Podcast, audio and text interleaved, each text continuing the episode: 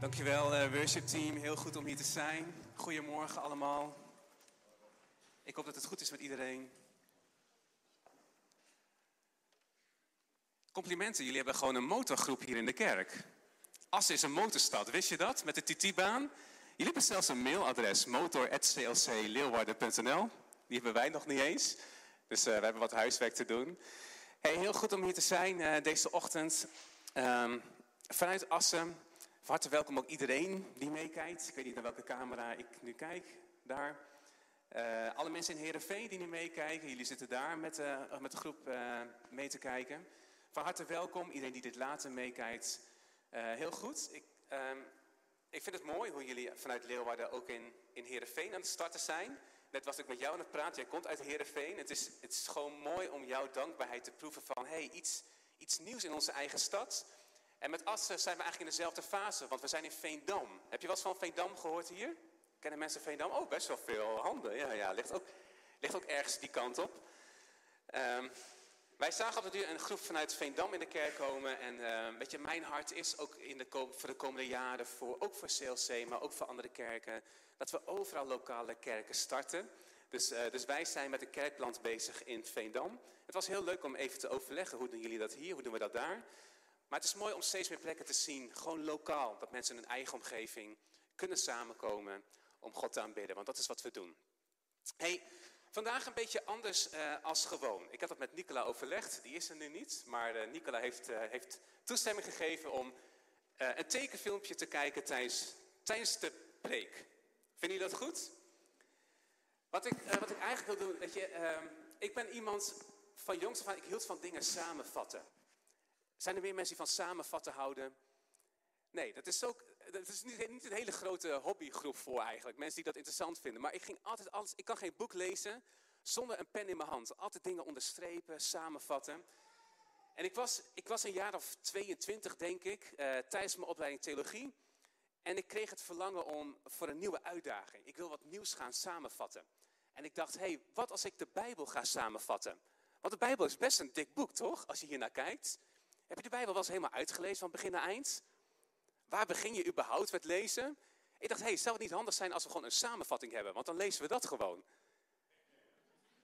Ja, dat kan natuurlijk niet. Weet je, ik snap wat je nu denkt. Van, hé, hey, weet je, de Bijbel, je kan er nog geen, nog geen punt of komma vandaan halen. Want de hele Bijbel is door God bedoeld. Uh, zijn, hele, zijn geest spreekt door elk gedeelte van de Bijbel heen. Is bedoeld om ons te inspireren. Maar toen dacht ik, oké, prima, weet je, natuurlijk moet het niet de Bijbel vervangen. Maar wat als we de verhaallijn van de Bijbel proberen samen te vatten? Dat we, dat we zicht hebben op alle verhalen in de Bijbel. Want als ik mensen wel eens vraag van, hé, hey, uh, ook als je vrij nieuw bent hier, of misschien kijk je mee, je bent nog niet zo heel bekend in de Bijbel. Maar vaak hebben we wel van, van Adam en Eva gehoord, Abraham. Misschien heb je een keer van Jozef gehoord, die in de put werd gegooid. We hebben verhalen gehoord van koning David van profeten, Jezus, de geboorte. Maar als ik dan vraag om, dat in de juiste volgorde te zetten, dan vinden we dat soms wel weer ingewikkeld. En soms hebben we de Bijbel uh, iets gemaakt als een, een boek met allemaal verhalen van mensen. De Bijbel is een boek geworden met allemaal verhalen van mensen. Maar ik heb het, uh, vandaag heb ik het thema genoemd A Story to Tell. Een verhaal om te vertellen. Ik wil je vanochtend een verhaal vertellen. Dus ik wil dat je lekker achterover gaat hangen. Lekker gaat zitten. Want de Bijbel is niet een verhaal van allemaal verschillende mensen. De Bijbel is een verhaal van één God. Die inderdaad in levens van allemaal verschillende mensen één ding heeft laten zien. En dat is dat hij een God is die trouw is. Een God die redt. Dus we gaan, uh, we gaan een tekenfilm kijken. Ik wil vragen of de eerste, de eerste video aangaat. En terwijl ik spreek, zeg maar, gaan we dit hele, dit hele screen, en ook in Heerenveen gaan we dit nu zien, gaan we, gaan we live gaan we de Bijbel, gaan we de verhalen van de Bijbel gaan we zien. Van begin tot eind. Is dat goed? Ben je er klaar voor? We beginnen natuurlijk in Genesis. Wat ik mooi vind aan de Bijbel, de eerste twee boeken in de Bijbel, de eerste twee hoofdstukken in Genesis gaan over de schepping. Hoe mooi God, God dat gemaakt heeft. Als we helemaal naar het eind van de Bijbel gaan, Openbaring, de laatste twee hoofdstukken van het boek Openbaring, spreken weer over een nieuwe hemel en een nieuwe aarde. Dus we hebben de eerste twee hoofdstukken helemaal aan het begin. We hebben de allerlaatste twee hoofdstukken openbaring. Die spreken over de nieuwe, die hemel, nieuwe aarde zoals, zoals, het, zoals het eigenlijk in het begin was. Zo zal het weer eens gaan worden. En daartussen is één groot verhaal van een God die trouw is. Maar wat eigenlijk een beetje mijn centrale thema is, als we kijken naar Genesis 3. En we doen, niet, we doen verder geen tekst op het scherm. Uh, maar in Genesis 3, het begin van Genesis 3 is de zondeval. Dat de mens eet van de vrucht en ze kiezen voor zonde. Maar dan lezen we daar die twee woorden. Ze waren in zonde gevallen en dan staat er, maar God. Puntje, puntje, puntje. Maar God riep de mens vanuit de tuin, want hij wou contact met ze hebben. En wat ik hoop wat je ziet, is ieder met zijn eigen gevoel, emotie of situatie of fase in je leven waar je in zit, is dat God door alle eeuwen heen, vroeger, ook vandaag en ook in de toekomst, altijd een God is geweest van, maar God. Als wij het niet meer zagen, als wij geen oplossing zagen, als wij geen open deur zagen, als wij hopeloos waren, door de hele Bijbel heen is hij een God geweest van, maar God. Bij hem is er nooit een punt. Hij is altijd in staat om in te grijpen, om dingen te veranderen. Dus je ziet hier het eerste gedeelte, zie je al staan. Wie zijn dit? Kinderen? Adam en Eva. We beginnen natuurlijk helemaal vooraan. Dus we gaan vandaag in chronologische volgorde. Gaan we de hele Bijbel bij langs. Misschien kun je het al raden. Je mag vandaag wat roepen uit de zaal. Als je denkt van, hé, hey, ik ga... Ik, uh, de volgende mag nog niet aan maar ik ga elke keer aangeven als, de nieuwe, als het nieuwe stukje aan mag. En dan als je het weet, ik ga het een beetje inleiden, maar dan mag je proberen te raden. Maar nogmaals, één verhaal van God door de hele Bijbel heen in 20 minuten. 20 minuten door de hele Bijbel. Nou, dat doe je me niet na, denk ik, uh, als, je dat in je, als je dat zelf wil gaan lezen. Goed, Adam en Eva. We gaan verder, de volgende mag aan. Wat komt er na Adam en Eva? Mensen werden talrijk op aarde. Mensen deden uiteindelijk wat ze zelf wilden. Oh, wauw. Zo, jullie zijn sneller als assen. Hou dat vol, hè? Het is de Bijbelkennis die je goed in. Complimenten voor de voorgangers en voor alle kidsleiders vroeger. Die hebben natuurlijk... Het is het zaad gezaaid. Maar we komen uiteindelijk natuurlijk hierna... Komen we, uh, we gaan niet alle verhalen doen, maar de bekendste verhalen uit de Bijbel. Je begrijpt me. Noach en zijn familie. Zij maakten kennis met een maar God. Want zij, zij kwamen in de ark terecht en, en uh, uiteindelijk de hele, hele wereld kwam onder, onder, onder water te staan. En uiteindelijk de deuren van de ark gingen open en ze zagen een hele nieuwe wereld. Maar tegelijkertijd een hele onzekere wereld, want zij kenden die wereld niet. Maar zij ontdekten, hé, hey, wij hebben een maar God. Dat zelfs in onze onzekerheid, zelfs in deze onzekere wereld, is er een zekere God.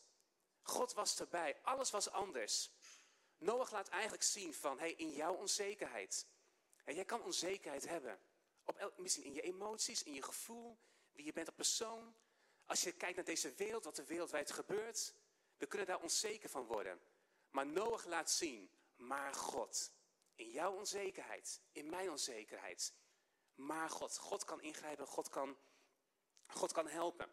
Hij is een zekere God in een onzekere wereld. God is altijd een God geweest van een nieuwe start. En hij heeft een nieuwe start voor jou en voor mij. Prachtig. De volgende mag aan. Want mensen werden opnieuw talrijk op aarde. Mensen werden opnieuw, weet je, een groot volk. Waar komen we dan terecht? De, deze kant is scherper als die kant, hè? Jullie hebben nog wat in te halen. Wat lezen we als we verder door de Bijbel gaan? Je kent de verhalen allemaal wel, maar het is mooi om het allemaal aan elkaar vast, aan, aan elkaar vast te zien. Dat het één verhaal is van Gods redding. Mensen werden talrijk, maar het was net een kerk. Ze vonden het zo knus en zo fijn bij elkaar. Laten we lekker bij elkaar blijven. Weet je, zolang ik mijn plekje heb en zolang ik lekker hier kan blijven, vind ik alles prima. Weet je, de wereld ingaan, dat, dat voelt niet gezellig. Nee, we willen lekker samen blijven. En dat gebeurde ook bij de mensheid toen. De toren van Babel. Ze vonden het heerlijk. Sterker nog, ze hadden een toren gemaakt tot in de hemel. En ze dachten dat ze dan via die toren over de wolkjes zo in de hemel zouden kunnen komen. En dan zouden, ze, zouden zij zijn als God. Weet je, wisten zij veel. Zij wisten ook niet beter in die tijd. Maar ze wilden zijn als, als God. De mensen werden trots. Trots van, kijk wat wij bereiken. Kijk wat wij kunnen. En zelfs God zag dat dat niet goed was. Dit gedeelte van het verhaal laat ook een maar God zien. Dat zelfs als wij trots zijn. Als wij denken, hé, hey, we kunnen het zelf al even. Weet je, de boodschap van vandaag is, je kan niks zonder God. Wat ik heb bereikt in mijn leven, wat jij hebt bereikt in jouw leven. Jij, als je vanuit Heerenveen meekijkt of als je dit later terugkijkt. We kunnen nog, de volgende ademteug kun je nog niet halen als God dat niet wil. Het is allemaal zijn zegen. En natuurlijk, weet je, we hebben ons ingezet en je mag dankbaar zijn voor waar je bent, maar het is alle eer aan Hem. Maar zelfs in onze trots is er een maar God, die toch de mens lief heeft. En, en misschien deed hij iets wat, hij, wat, wat die mensen helemaal niet wouden, maar hij gaf ze spraakverwarring. Iedereen sprak andere talen, de ene Portugees en de andere Nederlands en de andere Fries of Drents. En, en ze begrepen elkaar niet meer en ze gingen uit elkaar. Maar dit verhaal laat zien, zelfs in onze trots is er een maar God. We gaan verder in de Bijbel. De volgende mag gaan. We gaan een stukje overslaan. We hadden net Noach genoemd. Een van de zonen van, van Noach heette Sem. Hij had drie zonen, Sem, Gam en Jafet. En Sem was de voorvader van een groot man uit de Bijbel. Een groot man uit de Bijbel. Deze kant heeft het goed. We komen bij de aartsvaders terecht. Abraham. Het is wel leuk, hè? Dit is, dit is mooi om dat een beetje zo op een rijtje te zien. Ik hou hiervan. Het is een samenvatting. Ik hou van samenvattingen. We komen bij, bij de aartsvaders terecht. Ik heb ze even alle drie in één keer genoemd. Zodat we niet drie aparte tekeningetjes daarvan hoeven te maken. Abraham. Abraham en Sari zouden jullie als geen ander kunnen vertellen dat onze God een reddende God is. Een maar God. Abraham, Sari, weet je, Sari, Sari kon geen kinderen krijgen. En God had ze een belofte gegeven dat er een groot volk uit hun voort zou komen. Het leek onmogelijk. Maar uiteindelijk, maar God, als dingen voor ons onmogelijk lijken, ook in dit verhaal laat God opnieuw zien dat, het, dat de hele Bijbel om hem draait. Maar God, het leek onmogelijk voor hun, maar toen kwam God en God maakt het mogelijk. En ze kregen een kind en die kregen weer kinderen en uiteindelijk het hele volk Israël is voortgekomen uit deze twee mensen. Abraham of Sarai werd Sarah. Dat betekent moeder van velen. Abraham werd Abraham, vader van velen. Dit is precies wat maar God, als hij ingrijpt, wat maar God betekent. Zijn zoon en zijn kleinzoon, jullie kennen de aartsvaders misschien, Abraham, Isaac. Puntje voor deze kant. Twee punten. Ja, dankjewel Angelique. Hoppakee. Abraham, Isaac en Jacob. Isaac trouwde met Rebecca en die kregen twee kinderen. Jacob, weet wel hoe die broer heet? Jacob en? Ja, goed zo. Jacob en Esau. En die ken je misschien. We gaan niet, we gaan niet helemaal de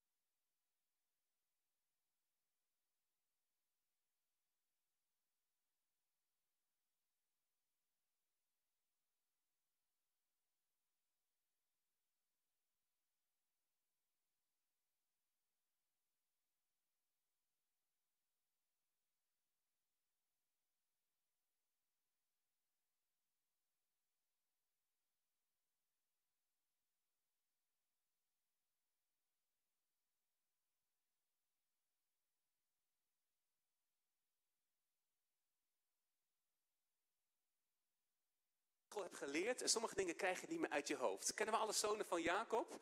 Ruben, Simeon, Levi, Juda, Dan, Naphtali, Gad, Aser, Issachar, Zebulon. En dan komen zijn lievelingen, hè? Jozef en Benjamin. Dina, de dochter. Dus we zijn uitgekomen bij het verhaal van Jozef. Als er iemand iets kan vertellen over een maar God, dan is het deze jongen wel. Weet je, wij kunnen soms gevoel hebben dat we in de put zitten. Deze jongen die zat letterlijk in de put. Hij zocht zijn broers op, weet je, en hij vertrouwde zijn broers. Is het een keer gebeurd dat je mensen vertrouwde en dat de mensen die je dichtstbij staan, mensen die je vertrouwt, mensen die je kennen, dat, je, dat, dat, dat, dat juist diegene, dat zij iets doen waardoor je ja, beschadigd wordt, pijn hebt, Hij ging naar zijn broers toe, hij vertrouwde zijn broers. En wat zij deden, ze pakten hem en, en ze gooiden hem in de put. En hij vertrouwde zijn broers. Weet je, hij raakte teleurgesteld in zijn eigen broers. Weet je, wij kunnen soms hetzelfde gevoel hebben. Vergeten door iedereen. Uiteindelijk, hij werd verkocht als slaaf. Als slaaf kwam hij uiteindelijk in de gevangenis terecht. Terwijl hij alleen maar goed wou doen, terwijl hij alleen maar wou dienen. Jarenlang zat Jozef in de gevangenis. En uiteindelijk leek het alsof iedereen hem vergat. Zelfs degene die een goed woordje voor hem zou doen, de schenker, was hem ook weer vergeten. Uiteindelijk, Jozef laat zien dat als wij tegenslag na tegenslag te verduren hebben, puntje, puntje, puntje, maar God. Dus ik wil tegen jou zeggen, of als je hier meekijkt, hey, als we het gevoel hebben dat we tegenslag na tegenslag, dat, dat we ons soms afvragen van, is God er nog? Het lijkt zo stil. Jozef laat zien van, hey, door de hele Bijbel heen is dit de God die hij altijd is geweest, die die vandaag is en die die in de toekomst zal zijn. Dat als wij tegenslag na tegenslag te verduren hebben, maar God, hij is er nog steeds en hij laat niet los. Misschien ken je het verhaal van Jozef. Later wordt hij onderkoning van heel Egypte. Want hij legde een droom uit en hij gaf advies. Dat vind ik altijd een mooie combi. Want we kunnen heel snel aangeven iets wat niet goed gaat, bijvoorbeeld in een kerk. Maar we houden ervan als mensen dan ook met een oplossing komen. Ja, we kunnen heel makkelijk zien als dingen beter kunnen, maar we denken, we graag dat mensen meedenken. Dat doen jullie hier in Leeuwarden natuurlijk. En Assen mogen dat ook leren. Uiteindelijk, uh, nummer 6 mag aan. We gaan verder in het verhaal. Wat komt er na Jozef? Ik ga het een beetje inleiden. Want uiteindelijk, Jozef haalde zijn hele familie, eh, zelfs zijn vader Isaac leefde nog, haalde hij naar Egypte. Want er was hongersnood, was ze in, in Haran, in, in het land waar, waar zij leefden. Hij haalde zijn hele familie naar Egypte. En het volk werd groter en groter in Egypte. En de Egyptenaren begonnen dat een beetje spannend te vinden. Want zolang Jozef leefde en de farao die Jozef kende, was het allemaal goed. Maar daarna kwamen er farao's die, die, die Jozef niet meer kenden. En die alleen maar een heel groot volk zagen dat steeds groter werden. Waarvan zij zoiets hadden van, maar wat als zij ons land gaan overnemen? Je voelt het al aankomen welk verhaal nu komt. Mozes, jaren later, als het volk groot is en, en, en, en uh, het volk het onderdrukt. Het werd als slaven ingezet om steden te bouwen en ze moesten steeds harder werken. Zelfs alle jongetjes werden op de duur gedood. Uiteindelijk het volk smeekte God om hen te bevrijden uit Egypte. En God hoorde. En hij riep Mozes om naar Farao te gaan om te zeggen, laat mijn volk gaan. Nou, dan komen al die plagen, et cetera. Dit punt laat zien, als wij lijden met de lange ei, als wij pijn hebben, puntje, puntje, puntje, maar God. God is er. God is er voor jou. Hij hoort je. Hij hoorde uiteindelijk het volk Israël en hij greep in. Wat een fantastische God hebben wij toch, als we hier naar kijken. Dat geen situatie voor hem onmogelijk is. Hij is een maar God. Mozes leidde het volk uit Egypte. En, en God voorzag in alles wat ze nodig hadden. Of het nou manna was, of een lekker stukje vlees. Hij leidde hen overdag in een wolkolom, s'nachts in een vuurkolom was hij om hen heen, voor en achteren. Hij was er. Dat is de maar God die hij is toen en die hij wil zijn voor jou. Dit is wat hij laat zien in zijn woord. Dan gaan we een klein stapje verder. Want uiteindelijk kwamen ze bij, bij, bij het beloofde land waar ze binnen zouden mogen gaan. Na 40 jaar in de woestijn rondzwerven. Alleen Mozes mocht niet binnengaan, want hij was trots geweest.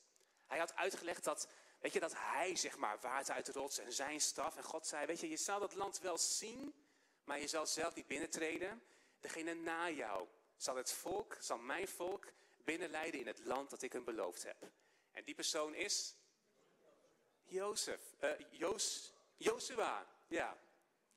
Nee, jullie zeiden het goed, ik zei het verkeerd. Jozua ken je misschien van de twaalf verspieders. Kennen we dat verhaal? Twaalf verspieders, tien zeiden, ah, we kunnen dat nooit. We kunnen dat land nooit innemen, er leven reuzen. En twee verspieders zeiden, hey, we zijn in dat land geweest. En het, het, het zijn reuzen, maar het is een fantastisch land. Ik geloof dat het het beste stukje was aan de Middellandse Zee. Als je kijkt hoe het land gelegen is, er stromen rivieren doorheen, er zijn steden, er zijn, er zijn wijngaarden, alles. God heeft alles kant en klaar voor ons neergelegd. We hoeven het alleen maar in te nemen. En ja, er zijn reuzen. Maar God, dat was de God die hij voor hen was. Dat was de God die, hij, die zich heeft, door alle eeuwen heen daarvoor heeft laten zien. Maar als God, zeggen zij letterlijk hè, maar als God met ons is, weet je, dan kan toch alles als God het wil. En ik hoop dat door deze preek heen vandaag, dat, dat dit een waarheid gaat worden in jouw leven. Maar God. En uiteindelijk, Josa trekt de Jordaan over en ze komen bij de eerste stad, ook zo'n bekend verhaal. Daar moeten ze elke, elke dag een, rond, een rondje omheen lopen. En de zevende dag moeten ze daar zeven rondes omheen lopen. En ze hoefden geen zwaar tevoorschijn te halen. Maar ze riepen en die stad, Jericho, zakte in elkaar. En ze werden hoogmoedig. En ze dachten, leuk hè, terwijl het tekening nog bezig is. Dat is Jericho. En ze werden hoogmoedig en ze dachten, hé, hey, dit kunnen we wel even. En ze gingen naar het volgende dorpje toe. En ze zeiden van, nou, dit doen we met een klein groepje, want weet je, deze pakken wij ook wel even. En ze werden daar helemaal in elkaar geslagen. Dat dorpje heet Ai. Waarom? Ze werden weer op hoogmoedig. Ze werden trots. Wij kunnen ook al lijken dingen klein, we kunnen niks zonder God. God wou ze opnieuw een les leren. Je kan niks zonder mij. Maar uiteindelijk trok Joza met het volk het land binnen. En ze hebben grote delen hebben ze, hebben ze overwonnen. De opdracht van God was om alle volken uit het land te verdrijven. En dat hebben ze niet gedaan. Ze lieten bewust wat, landen, wat volken achter om schatting te betalen, belasting of om voor hun te werken. En heel eerlijk, tot op de dag van vandaag zien we nog steeds strijd onderling tussen de volken in die regio. Gods opdracht was, weet je, dat het land helemaal voor hun was. Grote delen zijn veroverd, maar niet alles. Joost wil laten zien, hey, als het voor ons onmogelijk lijkt, puntje, puntje, puntje, er is een maar God. En dat wil ik vandaag tegen jou zeggen. Als een situatie onmogelijk lijkt, dan is er een maar God. Goed, de volgende mag gaan. We gaan een grote stap maken. Ze het land verdeeld. Uiteindelijk stierf Jozua. Toen Mozes nog leefde, was het volk gehoorzaam aan hem en aan God. Toen Jozua nog leefde, was het volk gehoorzaam aan hem en aan God. Toen Jozua stierf, toen brak er een tijd aan. Dat, dat, mens, dat het, het volk Israël deed wat ze zelf wilden. Ze luisterden niet meer naar God. En we komen in de tijd terecht van de, de rechters. Inderdaad. Keer op keer vergat het volk om God te gehoorzamen. En toch riepen ze elke keer riepen ze het weer uit naar God. En elke keer als ze in handen vielen van tegenstanders, dan liet hij een rechter opstaan, een held, een leider, om zijn volk weer te bevrijden.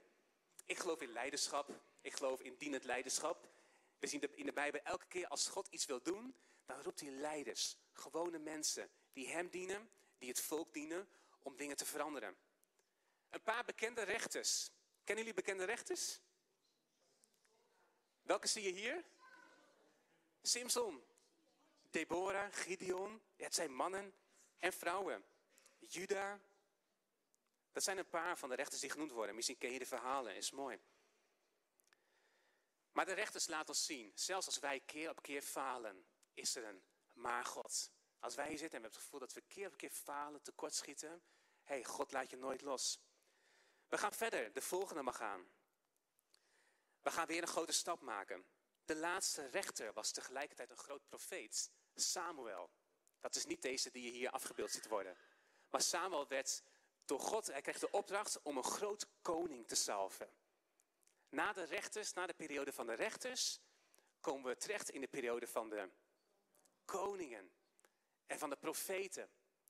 En hij moest, hij moest David, een jonge jongen die Goliath had verslagen, hij moest David salven. Dat terwijl Saul de eerste koning was. David werd gezalfd. Hij was gezalfd, maar dan niet ontvangen. Hij moest jaren wachten. Hij was gezalfd tot koning. Maar jarenlang moest hij wachten. Hij had nog niet de belofte ontvangen. Dat is wat koning David ons laat zien.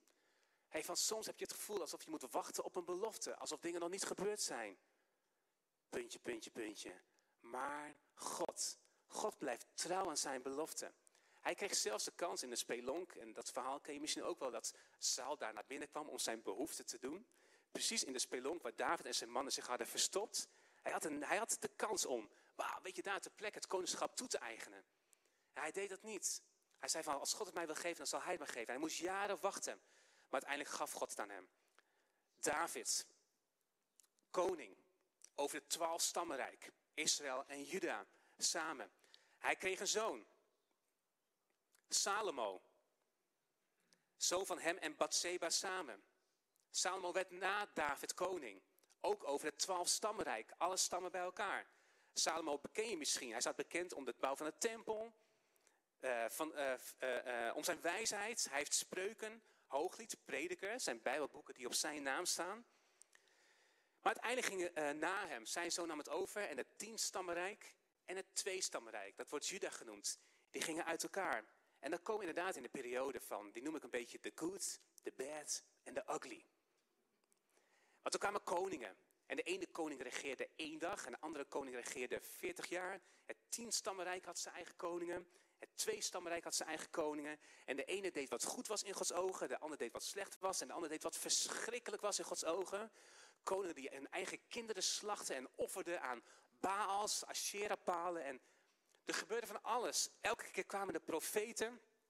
Isaiah, Jeremia, er zijn een paar bekende profeten die je misschien kent. Honderden jaren van koningen en profeten. Honderden jaren. Dan gaan we verder. En nu wordt het een beetje ingewikkeld. Want als we naar het Nieuw Testament gaan, dan zien we een Romeinse overheersing. Toch? Want Jozef en Maria, als we even vooruitblikken, zij moesten vanwege een volkstelling moesten zij naar Bethlehem gaan vanwege een Romeinse overheersing. Maar hoe komen we nu? Want we zitten nu in een gat van het Oude Testament, we zitten een beetje aan het eind. En het Nieuwe Testament is een gat van 400 jaar tussen. Maar wat gebeurt er? Hoe kunnen we dit, hoe, hoe zien we hier één verhaal in? We gaan even uitzoomen. De volgende video mag gaan. Het volgende stukje. Internationaal gebeurt er veel. Uiteindelijk werd het tienstammenrijk, de Assyriërs kwamen. Een groot volk en de Assyriërs zij overvielen het tienstammenrijk en zij, zij namen hun mee naar hun eigen land. En als we dan weer, dit zijn, dit, oh ja, als je niet weet wat dat is, we hebben geprobeerd vissen te tekenen. Dus we zien eerst een klein visje. Oké, dat had je nog niet gezien. Ik, dacht, ik zag jullie echt kijken van, ik was jullie even kwijt. Je ziet daar een grotere. Oh nee, die mag nog even terug. Nee, je gaat te snel. Nee, nee, nee nog niet. Nee, nee, nee. nee. Ja, ja oké, de volgende mag weer aan. Ja, laat maar even weer opnieuw, want dan zie, nu, nu kun je even kijken wat het is. Bedankt, dat is heel scherp van de, van de techniek. Assyrië kwam, zij overvielen tien stammenrijk en ze werden meegevoerd. Honderd jaar later kwam er een volgend volk, die de Assyriërs overviel, dus ook het tien stammenrijk, maar ook Juda. En dat waren de Babyloniërs. Weet je nog, kennen we de jongen die aan het hof van, van Babylonië, van Babel leefde? Ik denk dat we Daniel hier kunnen plaatsen als we het chronologisch bekijken. Daniel. Daarna kwam er een volgende vis. Dit zijn de Assyriërs, dan komen de Babyloniërs. Daarna komt er weer een ander volk. Of, Daniel had hij zelf over geprofiteerd dat dit zou, zou gebeuren. En dat waren de Persen. En wie leefde? Welke dappere vrouw, jong meisje, leefde aan het hof van de Persische koning? Ik denk dat we haar hier zouden kunnen plaatsen, chronologisch gezien. Een vrij op zichzelf staand boek, waarin de naam God maar helemaal niet wordt genoemd. Maar een prachtig verhaal over uiteindelijk een God die redt, een maar God. De Persen waren makkelijker dan de Assyriërs en de Babyloniërs. Die waren hard. Eh, de, de, de Persen die waren, die wilden rust in het koninkrijk. En wat doe je als je rust in het koninkrijk wil? Dan geef je de mensen wat ze, weet je, wat ze verlangen, wat ze willen. Hij liet, hij liet grote groepen Joden Israëlieten liet hij weer terugtrekken naar hun eigen land. Om een eigen tempel te bouwen. Hij liet zijn eigen God vereren.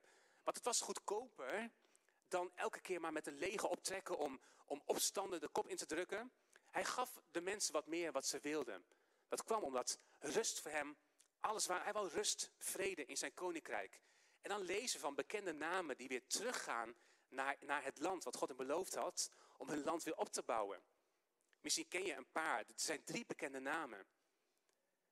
Serubabel, die de fundamenten van de tempel bouwt. Esra, die de wetten onderwijst. Nehemia, die de muren bouwt. Na de Persen komt er een Griekse overheersing. Alexander de Grote overvalt grote delen van de toen bekende wereld. En als laatste, er kwam weer een grotere vis, de Romeinen. En zo komen we bij de Romeinse overheersing.